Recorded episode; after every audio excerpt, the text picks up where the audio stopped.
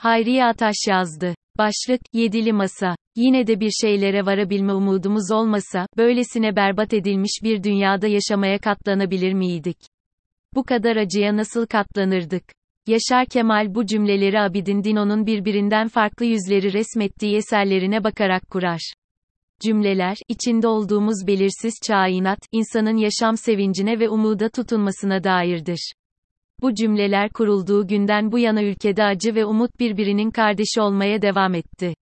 Bugünlerde acının karşısına koyacağımız umut, her şeye rağmen vatandaşların yaşam onurunu, adalet ve yaşamdaşlığı önceleyen toplumsal inşa arayışlarında yeşeriyor. Her şehir, dokusuyla, insanıyla, yapısıyla, kültürüyle bir bütündür. Bu bütün binlerce yılın katman katman birikimiyle oluşur. Binlerce yıllık hafızayı gelecek nesillere taşır, bu nedenle tarihte taş üstüne konulan taş sebepsiz yere konulmamıştır. Son yüzyılda yaşadığımız kural tanımaz kentleşme dinamiği ve neoliberal politikalar tarihin eksenini de kaydırdı.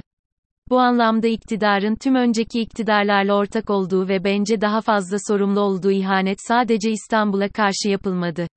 Şehirlerimizin dokusundan ve ruhundan bağımsız yükselen binalar, çarpık kentleşme, denetimsizlik, derinleşen bölgesel eşitsizlik ve tektipleştirme çabası bütün şehirlerimize ihanetin kaldırım taşları oldu. Bu ihanetle yüzleşmeliyiz. Depremin yerkürede yarattığı yarık tahminimizden derin. Bir yılda tekrar iktidara gelme kaygısıyla alelacele konut dikmenin de ötesinde bir durumdayız.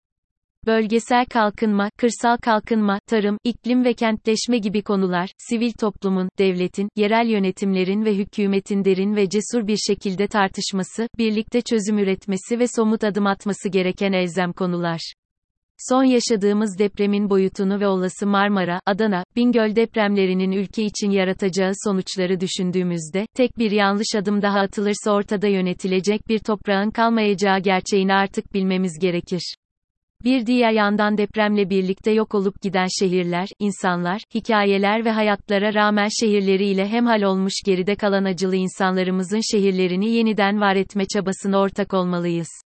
Moloz yığınlarının arasında ayakta kalmış bir antikacının dükkanının, I wish you were here, keşke burada olsaydın şarkısıyla dükkanını her sabah açması, Samandağ'ında bir seranın hala bitkilerini ülkenin dört bir yanına gönderiyor olması, Arsuz'un kooperatifçi depremzede kadınlarının yürüttükleri çalışmalar umuda ve toplumsal inşaya harç katıyor.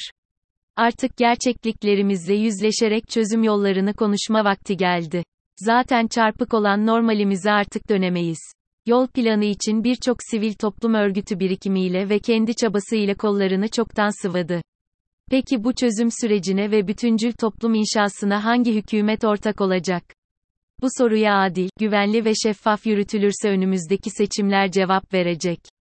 Ekonomik krizle, afetlerle, eşitsizliklerle baş etmeye çalışan toplum değişime ve yeniden inşaya uzun süredir hazır, ancak iktidar yarattığı korku iklimiyle toplumsal faydadan önce kendi bireysel güvenliğini düşünmesi için vatandaşı var gücüyle sıkıştırıyor. Her şeye rağmen deprem bölgesinde vatandaşlar içlerindeki isyanı dile getirirken, isterse tutuklasınlar ama, diye başlıyor cümlelerine. 8 Mart'ta anayasal bir hak olan gösteri ve yürüyüş hakkı engellenmiş ancak tüm engellemelere rağmen sokağa inen kadınlar toplumun öncü sesi oluyor. Umut ve sıkışmışlık sarkacında sallanan haleti ruhiyemizi önümüze koyduğumuzda Millet İttifakı'nın atacağı adımlar daha bir önem kazandı. Millet İttifakı'nda ilk kritik eşik geçen hafta aşıldı. Ana akım medyanın hiç olmadığı kadar yoğun ilgisiyle ekranlara sunulan baş döndürücü dört gündemden sonra, partiler nihayet tekrar aynı masaya oturdular.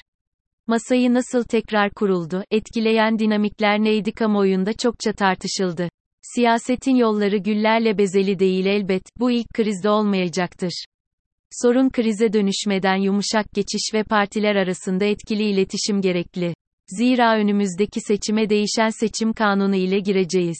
Bu süreçte seçim güvenliğinin sağlaması ve Cumhurbaşkanı ortak adayı gibi krize dönmeden Millet İttifakı'nın il il ortak aday listelerini belirlemesi gerekiyor.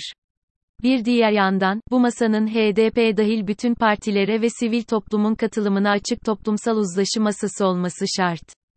İyi Parti'yi tekrar masaya oturtan neydi sorusuna tekrar dönersek. İyi Parti'yi tekrar masaya oturtan kendi seçmeni de dahil vatandaşın tepkisi ve kamuoyu baskısı oldu. Masaya karşı toplumsal iradenin ortaya konulması, demokrasiyi sandık demokrasisi olmaktan da öteye taşıyarak ülke için müzakereci demokrasinin yolunu açtı. Birbirine sırtını dönen, birbirini düşmanlaştıran ve ayrıştıran siyasetin değişmesi artık bir gereklilik. Vatandaşlar oy verme sorumluluğunun ötesinde hareket alanı belirlediler.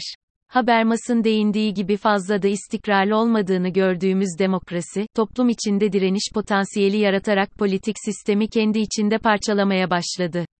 Toplumsal eşitsizlikler politik kamusallığı çökertecek kadar ilerledi. Son krizle birlikte vatandaşlar masaya bir sandalye daha çektiler, masa artık yedili masa.